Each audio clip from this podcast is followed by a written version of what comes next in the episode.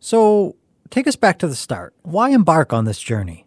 We were serving some of the sickest in San Antonio. We have the highest mortality rate uh, where our clinic is located, the zip code, and we also have the highest uh, poverty rate.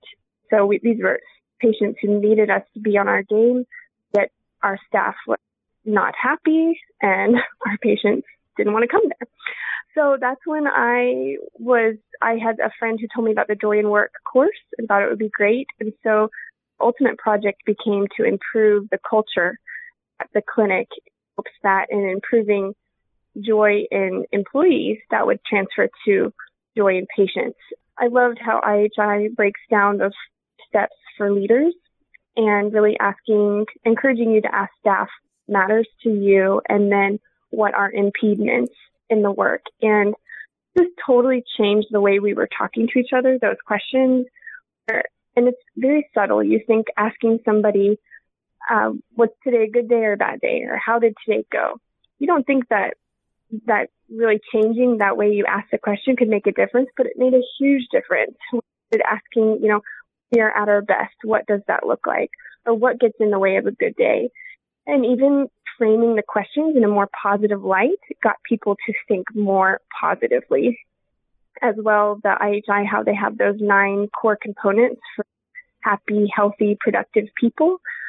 Those were just kind of life changing for me and for our clinic because you you feel very overwhelmed when you are in an environment where people are not tense and people are burned out. It can feel really overwhelming.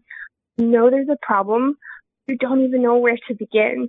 Those core components really helped us to look at okay, where are we lacking? Where do we need to focus the work? And so it all started with a survey that we administered to the staff and even to leadership and actually got a very good response in that survey. And so we were able to pull out that we were lacking in teamwork, in meaning and purpose and psychological safety. Those were things that we saw. And so we just really targeted our efforts at those three. What changes did you make in your organization?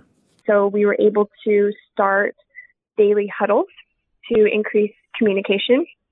And at first there was some resistance to doing those every day. They were like, why do we have to do them every day? But we started it and staff actually started to see value. And we even had other clinics who were asking us, you know, can you teach us how you were able to start that? Can, we want to do that as well. Uh, I created a communication board that was a way for actually inspired by Mount communication board the, from the course. And so I was able to make something where it was visible what leadership was doing. Staff were able to voice their concerns. We tried to do an immediate 24, 48 hour turnaround on a concern that was voiced and staff know what we were doing to try and um, fix that or address that. Uh, we changed the culture of our meetings. Instead of starting a meeting out by just going into the ho hum of the agenda started with something I called joy bringers, where each member had to go around and answer a question. For instance, um, who's somebody you'd like to thank this week? And then at the end of the staff meeting, that person got a little something to recognize that they had been thanked by that person or, you know, what's a, a good moment from this week. So that actually changed the tone of our meetings. Um, so they were all like little things, but in they created a bigger picture of seeing we were really trying to improve the environment. How did you measure the changes? How did you know if you were achieving your goals? Each little project, we were looking at different measurements. So, like with the huddle, you know, while in the morning the staff was set, told, hey, let's go to the huddle, initially staff go to the huddle. Um, or so I looked at the numbers with that. Like we were low in the first couple days. As well, I, lo- I looked at what leaders were leading those huddles. So at first, our main charge nurse was leading the huddle. That was fine, but I was really trying to encourage more disseminated leadership because I think that was something in terms of going back to like meaning and purpose. If we can show our other nursing staff that they're valued and we kind of instill some leadership in them, that could be another way to bring joy in their work. So watched as the nurse started to release control to the other nurses. And so I was kind of measuring how many different leaders are leading the huddles and then we started to see more people coming and we started to see, um, yeah, them just like take ownership of those huddles. And then, uh, the communication board, it was kind of measuring how many people leave a comment on there.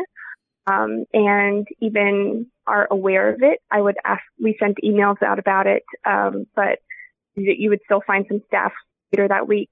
Have you, have you heard about the communication board? And they don't check their email, so they didn't know about it. So, uh, yeah, so, and that was neat. That was something the course taught me was that joy in work can seem like such a, um, like a qualitative, that's like, oh, feel good, or, you know what, how do you measure that? But no, actually, you can measure this.